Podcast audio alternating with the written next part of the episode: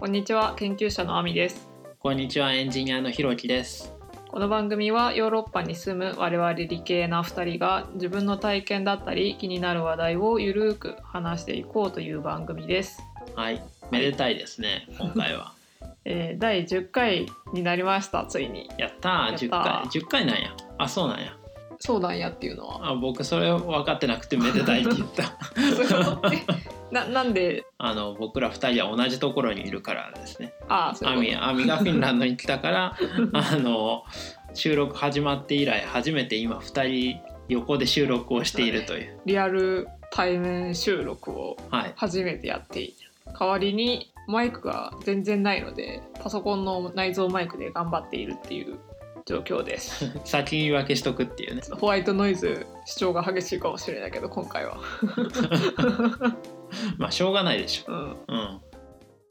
私はストックホルムのアーランダ空港からフィンランドのヘルシンキ空港うん、まで1時間ちょっとのフライトをフライト自体は1時間ないぐらいかなを経てやってきたわけですがうん、近いよね。そうそうでストックホルムから、えー、とフィンランド入国までは近かったんだけどそこからちょっと田舎の方に車で長旅に連れ去られるっていういやいやもう迎えに行ったんだからもう感謝してもらわないとい やまあね。非常にありがたいんですけれども、うん、うんあでも別にそんな田舎でもないけどね割といいところだと思うけどそう来たらねうんまあヘルシンキ空港から3時間ぐらいあの北に上がったところだけれども、まあ、僕は結構これこの町好きだけどね、うんその湖もあって、うんで自然に囲まれつつ、まうあ、んちょっとしたビルみたいなのも、まあ、ビルっていうほどのビルじゃないけど建物はパラパラあるし、まあ、買い物とかには困らないし生活には、まあ、割と好きだよね。うんまあのどかな感じ、うん、まがあフィンランドはいいよ治安もいいし、まあスウェーデンもいいと思うけど、うんうん、あその町の中心部のところの建物が結構綺麗、ああそうだねうん、新しいっていうか さストックホルムの方が古い建物自体が古い感じがするもん、確かうんにそうなのかな、僕はストックホルム行ってないから分かんないけど、うんでも聞いてる分にはストックホルムの方がすごい都会な感じで、うんあの羨ましいのは羨ましいけどね、まあ確実にうちの方が都会ですよそうでしょ うんもうだってえあでもあれかなこれここ2年ぐらいだけれども僕は全然都会に行ってな いからね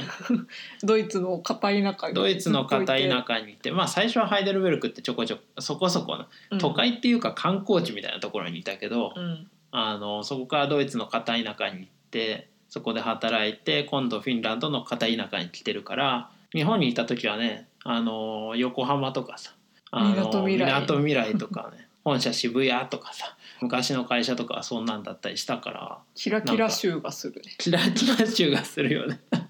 そこからもうさ湖のどかだねみたいなところに来てるわけじゃんか。うんまあ今は湖あるけどさうん前の町なんてほんとスーパーしかなかったから まあそこに考えると全然違う環境だなって思いつつうんねまあでも日本に帰ると人多いなっていうところでちょっとあのしんどいなって思う時があったりするわけだよねだからそういう意味ではまあなんかだんだん人は慣れるもんだなって思うよね。うんうん、私もストックホルムくらいの人の多さでいい感じまあストックホルムも多いとは思うけど、うん少なくとも私が住んでるところはいい感じだなって思うしまあ多分両方とも都会も知ってるから田舎でもいいかなって思うんだと思うけどね。ああ田舎しか知らなかったらうん都会に行きたいとか、多分ねああで逆に都会しか知らなくてなんかもうそこにヘキヘキとしてる人は、うんあ田舎みたいなところで、うんあのスローライフしたいなっていう隣の芝は青く見えるじゃないけれども、やっぱりそういう幻想みたいなものに憧れるっていうのはすごいあると思う。確かだから僕とか東京に初めて行った時はさ、うんまあ、僕大阪出身だからさに、うん大阪の一番でっかい都市梅田じゃん。で 東京に行ったらさうん、なんか渋谷あ東京にもやっぱり梅田みたいな街あるんだって原宿梅田みたいな街あるんだみたいうんななんかいっぱいさ大きな街があってさ、うんなんかもうすごいなって思ったわけだよもう全然規模が違うなって思って、で感動したわけだけれども、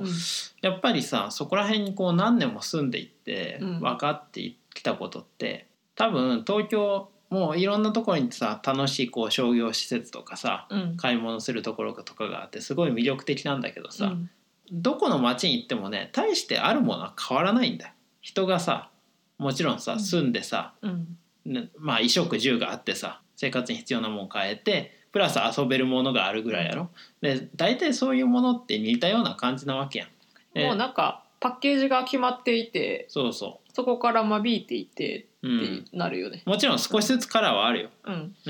でも大体似てるなっていうところでそこら辺に気づいたのは何年も住んでからっていうさ1年目とかは気づかないよねはい、だから何もかもが新鮮でってい何もう、うん、まあ何もかもってほどじゃないけどそううん新鮮だった時は気づかないけれどもうんじゃあそれそこそういうところにさ3年とか5年とか住んでいくと、あなんとなくなんか毎日見てる風景一緒だしよく見ればどこでもあるもん一緒じゃねって思ってくる、だかあらそしたらなんか別に田舎でもいいかなって僕は思ったりするわけだよね。あ物は確かに一緒かなただ情報が入ってくる量とかは都会と田舎とで違うと思うけどねい。やまさにそうだと思うし、僕が一番都会に憧れる理由はそこだそこなんだようね。んだからすごい身近な例で言うとさ、うん私はその関東から沖縄に引っ越した時にうん衝撃ポイントはいっぱいあったんだけど、うんそのうちの一つはテレビ局が少ないっていうえ何テレあのテレビのそのチャンネルがチ少なャいっンてネこルとが少平たくない言んだうとよそうそうだかなるらほどね小学生だったんだようん小学生で学校から帰って夜ご飯の時間とかアニメ見るじゃん。うんで12ちゃんのテレ東系列のねうん12ちゃんがテレ東なの12ちゃんって NHK だと思ってたんだよ先にネタバレされたけどい や私が住んでたいたところはうん12ちゃんがテレ東で、うんテレ東系列で、うん4ちゃんが日テレ系列だったは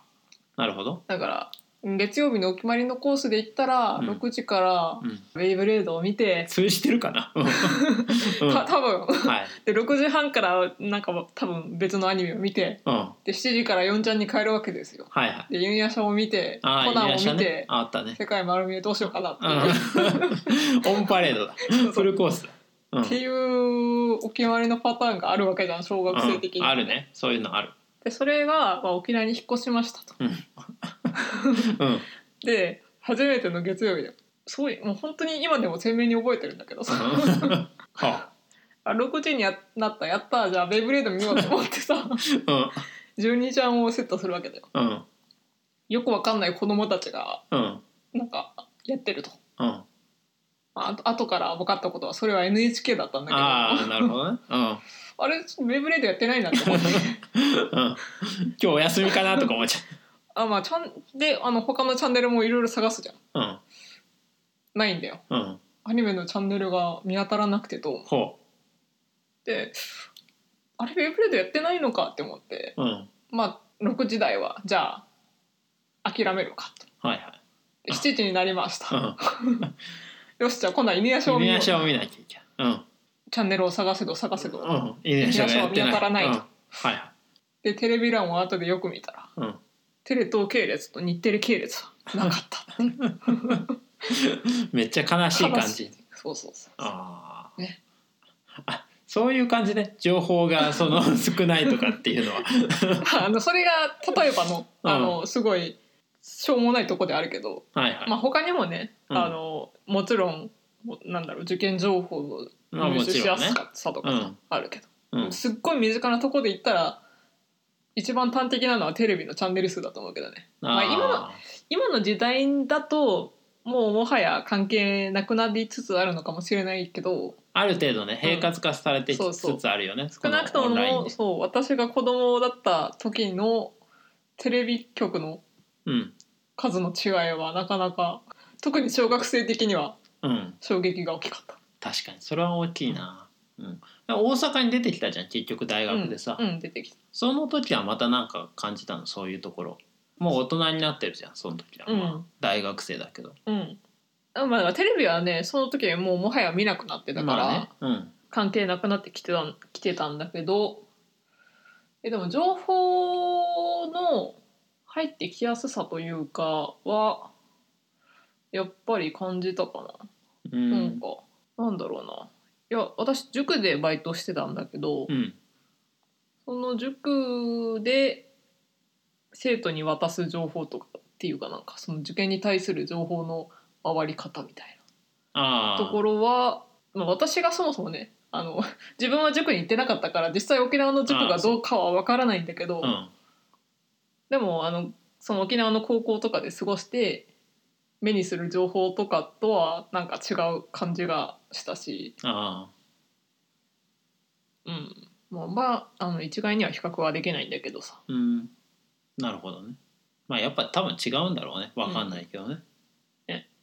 うん 僕も体験したことはないからわかんないんだけいやなんかでもやっぱりその都会に出ることの利点の一つは情報へのアクセスしやすさとか単純にもう機会が増えるっていうかさどうんそういだろねんなことをやるうん何かしらのイベントの会場が田舎には来ないとかっていうのはよくあるわけじゃん。いいっぱいあるね、うんやっぱり、うん、まあ入れるならねやっぱり多分20代とかさ30代とかそれぐらい、まあ10代もちろんだけど、うんの人はやっぱりね人がやっぱり集まってる都会みたいなところにいる方が面白いよねそう面白いし、うんやっぱり有利かなとは思うよねその僕らがやってた英会話の活動だってさ、うん僕が、えー、と関東にいた頃はすごい関東ではもう毎日やってたわけだよあっちこっちで。うんでただ僕は大阪にこう引っ越してきてで、えっと、日本の自動車メーカーだったから英語全然使わなくなったんだよね。でちょっと英語喋る機会作っとかないとって思ってその英会話サークルみたいなの探したんだけどうんもう大阪でやってんのってなんか日曜日か土曜日で1回ずつしかやってないんだよしかも梅田だけそれ以外の場所では全然やってないわけうんで言ったように関東だともう毎日もうどこかしらでやってるわけだよしかも複数で、だからこれ見た時にあ絶対これ大阪でもすぐ流行るわって思ったわけだよね、うんで当時、えー何年前ぐらいわかんないけど3年か4年うん4年前ぐらいかなとかだったからあの英語も、まあ、英会話学習しましょうとかさなんうんうんかセンター試験の英語学校がありますとかなんかずっと話題になってた時でさああの英語学習もなんか今流行ってるから絶対これ大阪でも来るなって思って結局1年後とかになったらもう大阪でもう毎日やるようになったよね。うんだからあの英会話のイベ英ント会話のイベントもね、だからそういう意味ではやっぱタイムラグあるんだなっていうのをうんあの実感するっていうかさそういうトレンドは多分やっぱり人から集が集まってるところから来てうんで多分大阪も都会でうんあって、多分大阪よりもまあ田舎っていうかの方に地理的にもこう文化的にもこう、う田舎の方にはやっぱり遅れてこう広がっていくわけだよね。うんそれはなんかあの割としょうがないところがあってんうんでもまあそういうのは面白いなって思ったよねそれは国内だけのお話じゃん国内でもそうなんだよねそこに1年とかタイムラグがあって多分あのファッションとかの話で言うとさパリが先端でさとかさ、あのトレンド他のいろんなトレンドがニューヨークとかから来てるわけじゃんそういうところから考えるとさそういったものから東京に来るみたいなタイムラグが絶対あるわけだよね1年とか2年とか、だからあのそこからまた東京から大阪なり他のところになるんだからなんかそういうなんていうの都会のメリットみたいなのは絶対にあるとは思うよねただまあさっき亜美が言ってたように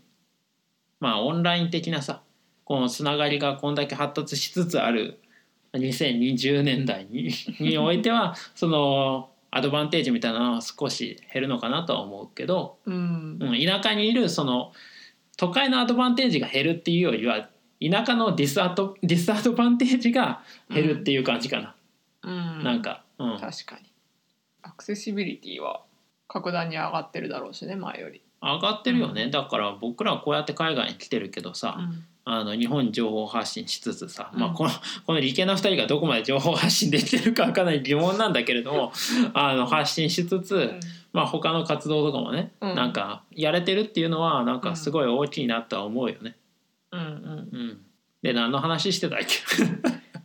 田舎か都会かっていうあそんな話だっけあうんそっかアミが僕のこの住んでる町を田舎だって言ったから悪いんじゃないの でも自分でも言ってたんじゃないの、いやアミが言ったからあだそよう僕はこの町すごい好きでうん、いや私もいいと思うけどね、うんいいっしょ好きだよ、うんね、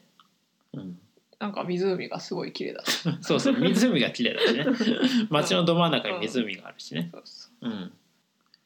やでもあれだよその私がフィンランドに来たことによって、うん、ひろきさんの食生活に米がもたらされましたよああそれはでかいねそれはでかいよね米ゼロから米1か100ぐらいになったもともとひろきさんがね料理しない人間なの でうん私もあんま人のことを言えた口じゃないんだけど、うん、基本パスタとかラザニアとかね、ラザニアとか、うんなんか温めてチンして食べられますっていううんのオンパレードだったらしいんだけどうん、私が米を食べようって主張してあの何もなかったキッチンにお鍋を買ってもおらい鍋まし買たったお鍋買った、うん、それで、えーお米を食べるようになりま したやったーやったいやー大変感謝しております、はい、その米グログロットリスうん、グロットリスっていうのかな、うんっていうのがね私もストックホルムに来て最初のうちはジャスミンライスっていうジャスミン米っ ていう相当怪しいけど ねうんタイ米なんだけうど、んうんを食べてたんだよ、うん一応その日本語のブログを探してさうん多分適当にヒットしたところにジャスミンライスってあって、でその炊き方も載ってたしお鍋で炊くやり方うん載ってたしで近くのスーパーでも見つけられたから、はいはいあこれだって思ってそれをしばらく食べてたんだようんでブログの記事かなんかを見つけたのかなたまたまその北欧の人がかいスウェーデンではなかったんだけど北欧の人が書いてる多分ノート記事かなんかでうんお米の話をしていて うんこのグロトリスっていうのを紹介していてうんこれがなんか日本米に近くてなんたらかんたらっていううん私もそれで調べ直してみたらあ良さそうだからおこれだって思っていやー買多って分ね彼か彼女は相当偉人だと思うよ大正解ですうよ、んいやめっちゃうまいからねパッと見あれもう日本の米だからねいやなんかねさっきウィキペディアでしら調べてみたんだけうど、んちょスウェーデン語のページしかなくてですね、うんなんかミルクがゆとかプリンにして食べられるらしいだからかだからパッケージがなんかよくわかんない感じになってあるパッケージはあのシナモンが刺さっていたりちょっとスイーティーなスイ匂ーティいーをな感じがプンプンしてたよねうんででもそのウィキペディアの最後の方にそれと寿司ライスとしても使われますって書いてあった から、そこがオプションとして最後なんだねうんでも日本人的にはそこのオプション大事だからねそうそういやでもあれは非常にいいですよ、うんいやめっちゃいいですよでなのであの北欧に住んでるあの日本の方がいれば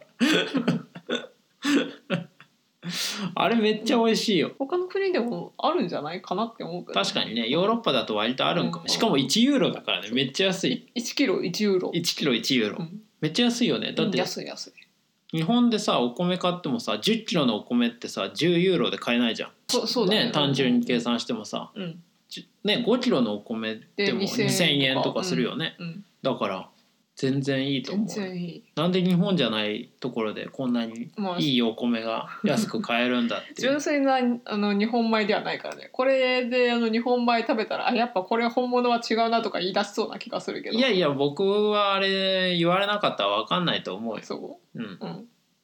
多分 まあ僕の舌も相当バカになってるから分かんないけど でもとりあえずうまい今は生き返ってますねご飯として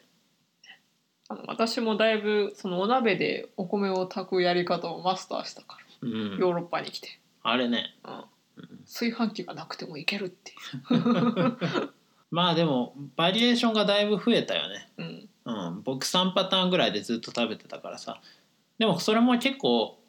マシでさドイツの時はさ、前言ったけどミートボールばっかり食べてたんだよね、そしたら体にねうん、あの不調をきたして1ヶ月ぐらいずっと毎日ミートボール食べててんな朝昼晩あいや違う違う昼と夜だけ1パック12個入ってるミートボールやったから、うん朝とあ昼と夜に食べると、まあ、大体24個1日に食べるわけだよね、うんで1ヶ月食べたらね単純計算720個食べるわけだよすごいすごいよねすごいなんか計算したら改めてすごかったんだけど、なんかねそこぐらいから調子悪くなってきて なんか体調が悪くなってきたからあの聞いてる皆さんに伝えたいのはミートボールは1ヶ月に720個以上食べちゃいけないっていうことですね720が敷地なの720に行く前にやめた方がいいんじゃないのいや720個食べてる最中にだんだん悪くなってきたからあー僕の場合はなね材料力学でいう幸福限界みたいなもんでさ、うんあのここまでだったら別にあの男性変形で戻るけどこれ以上いくとあのうん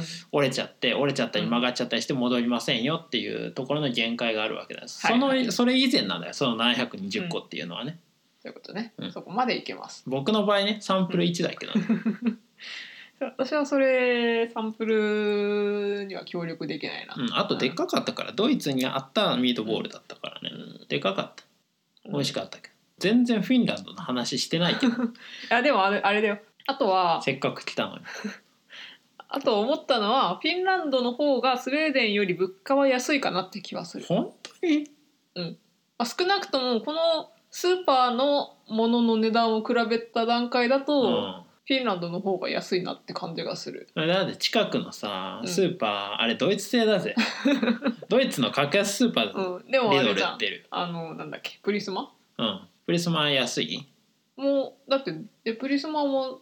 とうんそのリドルとあんまりね値段帯変わらなくない、プリスマはでも他のスーパーに比べてちょっと安いよねここら辺ではね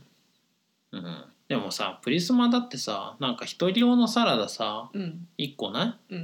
い一番安いのでも3.9ユーロじゃん4ユーロって言ったらさ今レート130円ぐらいだからさ、うん、えっと520円とかだよでもスウサラェダ一個ーデンもっとすると思うんだよね結構その出来合いの製品っていうの、うんあっちにして食べましょう系のやつを除いたらさ大体スウェーデンの場合はクローナだから、うん50クローナから60クローナぐらいのおかずが売ってるなってイメージなんだよワンワンプレートというかワンプレートそのそのサラダとかうんハンバーグとか1個ついてるだけのやつがそれぐらいってこと、うんうんそれプラスライスとかご飯が必要ってこと、うんうんああまあそれも500600 600円するってことだもんねうん、うん私いやなんかお肉とか魚とかのコーナー見ててもこっちの方がフィンランドの方が安いなちょっとだけ、まあ、そんなあそうそなんんやな大差があるわけじゃないけど、うん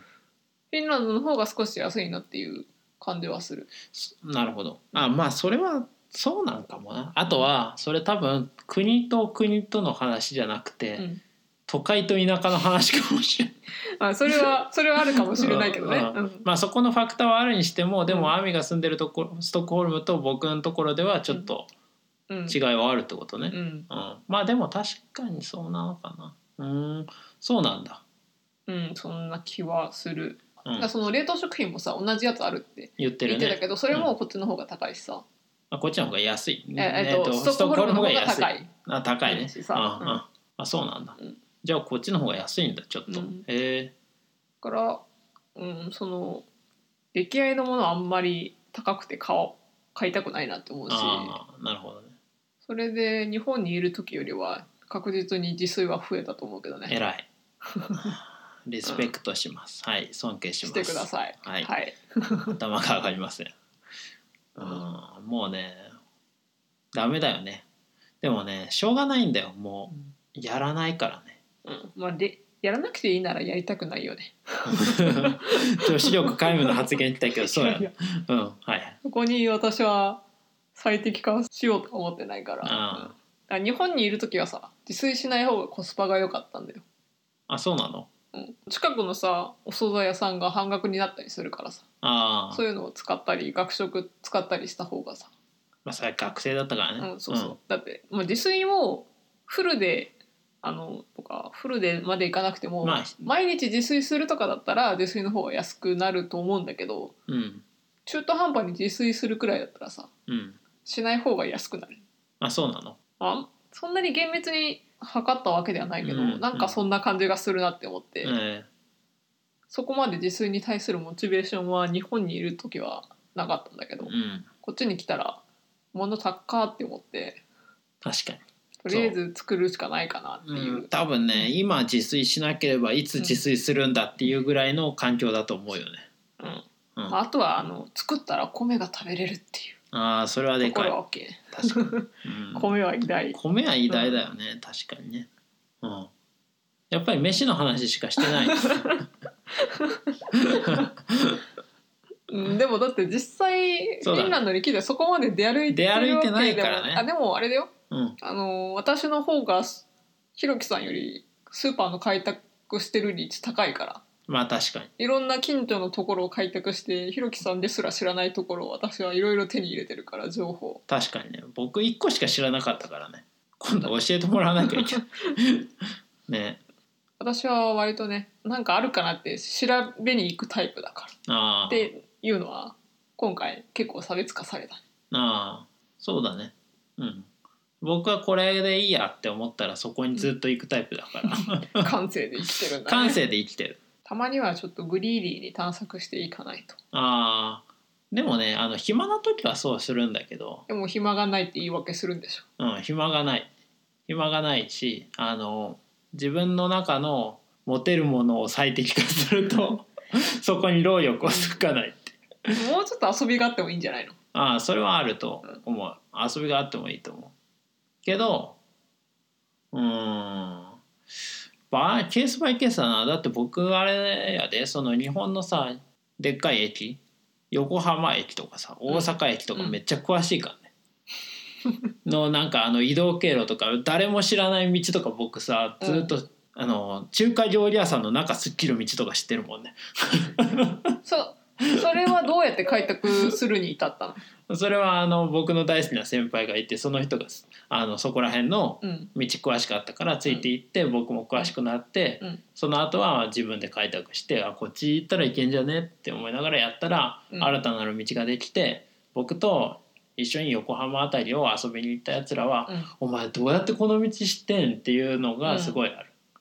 その時はだからそそこで探索するのを無駄だと思ってなかったってことだよねいやそれは会社の帰り道だったんだよね歩くのは健康にし僕歩くの好きだし、うんで、一番良かったのは横浜駅に日産ショー日産のショールームがあるわけだようん車展示してる、うんだからそれを僕は見てから帰りたかったうんだからあのみなとみらいで働いててみなとみらいから横浜駅の方まで歩いて行って、うんその日産ショールームで車とお姉さんを見て、うんああかっこいいなかわいいなって思いながら見てその後にあの帰るわけだよね。うんうんうん、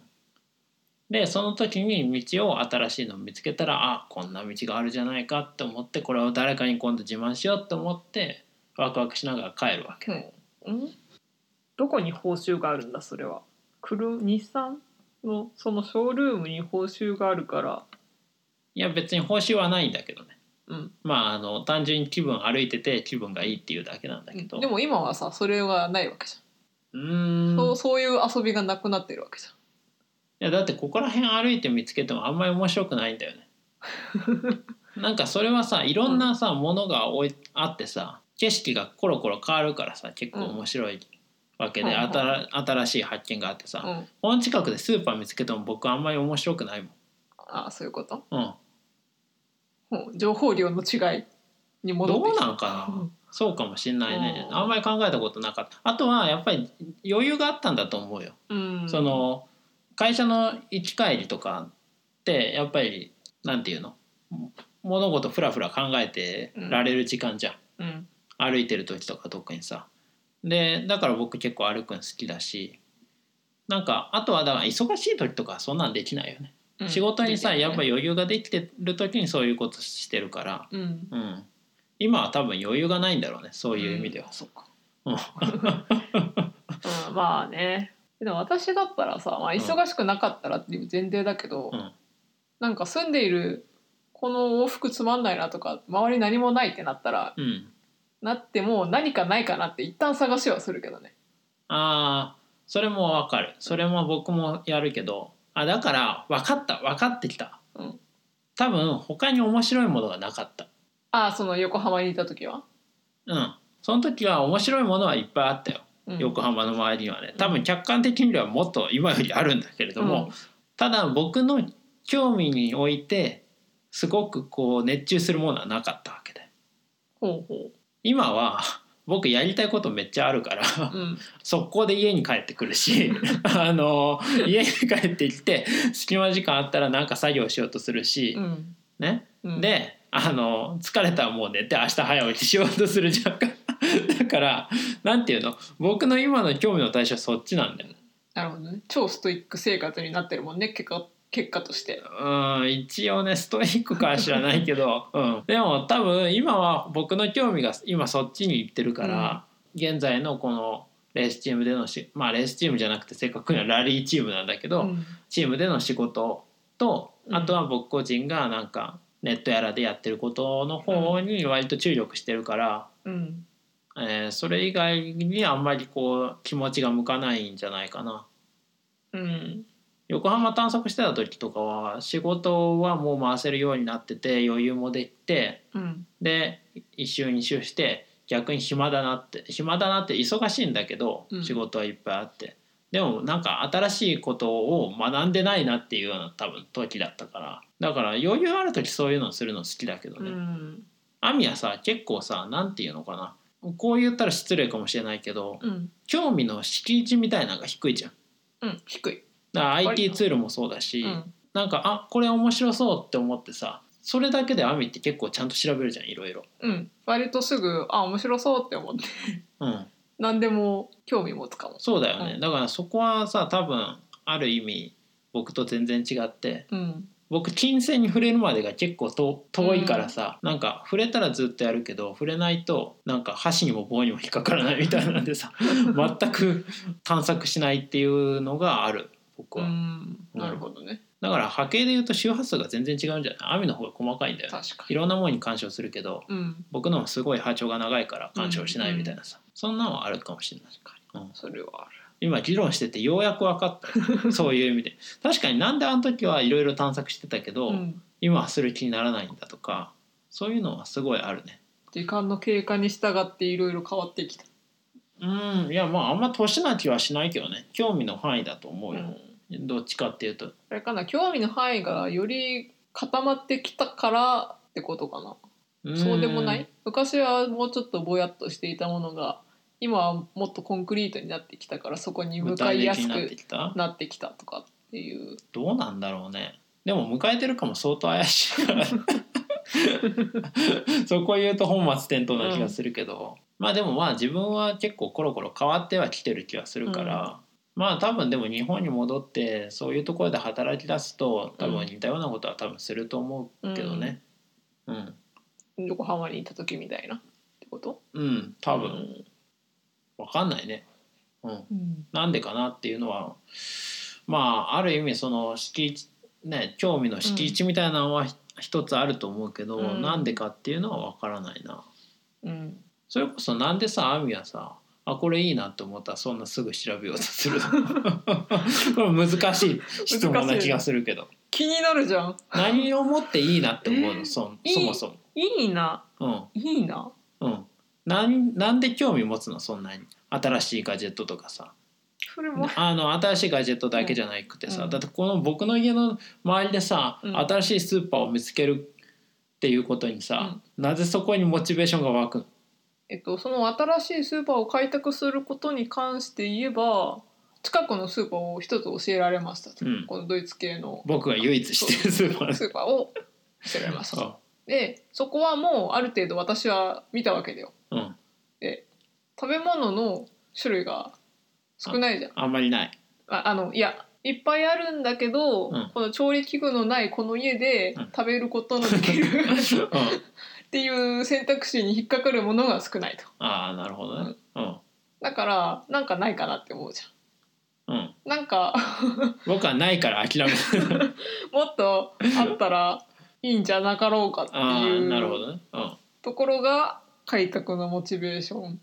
だよねなるまあほあどと今日お散歩も兼ねてさうお買い物行ったりするからさ、ん、まあ毎ね日同じとこよりは違うとこに行きたいっていうこれをなんでかって言われたらいやそれはわかなるよんだろ散う歩違うとこ歩きたいっていうのはわかるだってもう自分の知ってる範囲がさうんの理解度がどんどん上がってきて、飽和してきたからさ確かこのエリアに関してはもう十分探索しましたにももうマスターや、うんうんうちょっと広げましょうっていう方向に私は行くんだまよあね。まあ確かにね、うんうんうんっていうのもあって歩いてまあね行ってみたっていうところうん、かな。どうかなアミの立場だったら似たようなことするかもしれないけどうんどだねろうな私の場合単純に何があるんだろうなっていう好奇心うん、ドリブンなところが非常に大きいと思うんだよね。うん、それはいいと思うよこうその好奇心に対してなんでって言われると、うん、なんでなんだろうね。うんでも確かに私のそのなんか引っかかる調べてみようとかって思う敷地は非常に低い。うん、まあ低いっていう表現が正しいのかわからないけど、あの何でもこう好奇心を持って調べれるのっていうのは羨ましいなって思うんう、からいいなって思うよ。まあその場で満足して終わっちゃうけどね大抵の場合はうん調べてあそうなんだ。うん、あんまりね僕興味の多分本当に好奇心持てるものが少ないからさ1個か2個しか多分持てないんだと思うよ。うん、なんか単純に、うん、何か知るの面白いよねっていうまあねそういうところだところは何かを発見するのは面白いよねっていうところはある気がまあすそる。れはそれはわかる、うんうんまあまあそれはいいことな気がするけどねしかしまあ僕はもう治らんからねだって僕さスーパーもさ行く経路みんな一緒やここのスーパーのここでサラダ買ってでここでヨーグルト買ってうんでここであのお肉のなんかでき出来たての鶏肉買って、うんであのお金に余裕がある時はスーパーのお寿司買ってうん帰るっていうさ、うん、もう一回さあのプリスマでさ買う経路一緒やもん一緒だ神がおね。らんかったらうんうん、私いっぱい寄り道してるもんね。そここなんかないかな。ううんそう 醤油探そうとか言って。だから僕新しい あのもの全然見 見つけへんからなんか一回これでいいやと思ったら毎回それなんかでもさそれは本当に最適かどうかわからないよ局長最適かもしれないじゃんもっと探索しないと大気最適かどうかわからないじゃん、最最適っていう定義がその食料をのバリエーションに対して最適って言ってるあのいやそれわとからないそこの最適の決め方はわからないけどそのうん何らかの基準でうん評価するとしてうん今その決めているルートが一回探索して OK ってなったやつがうん局長最適かもしれないよっていうああな警るほど告いや警告でもっていうか 多分僕の中のその最適化っていうのは多分脳みそをいかにつた使わないかっていうところだと思うんだよなるほどね一個でも見つけたらそれで OK っていうだからこれでサバイブできるっていうところが、あの食料に関してはこれでサバイブできますっていうのがあって、うんでそれで自分があの問題なくこう満足満足できる環境であればそれを繰り返せばいいじゃんっていううんところなだけなわけだよ、うんきっと、まあねうん、それはわかるけどだから買い物のルートも一緒だし買うものも一緒だしあのすればその買い物に悩まなくていいっていうところだとうんああなるほどねうん、だから僕とかはなんていうの結構優柔不断だしうんなんか決めるとまああのすごい疲労しちゃうからうんだからかもしれないけどあんまりこう物事をこう調べて決めるっていうのがを減らしてる気はする無意識的には。あー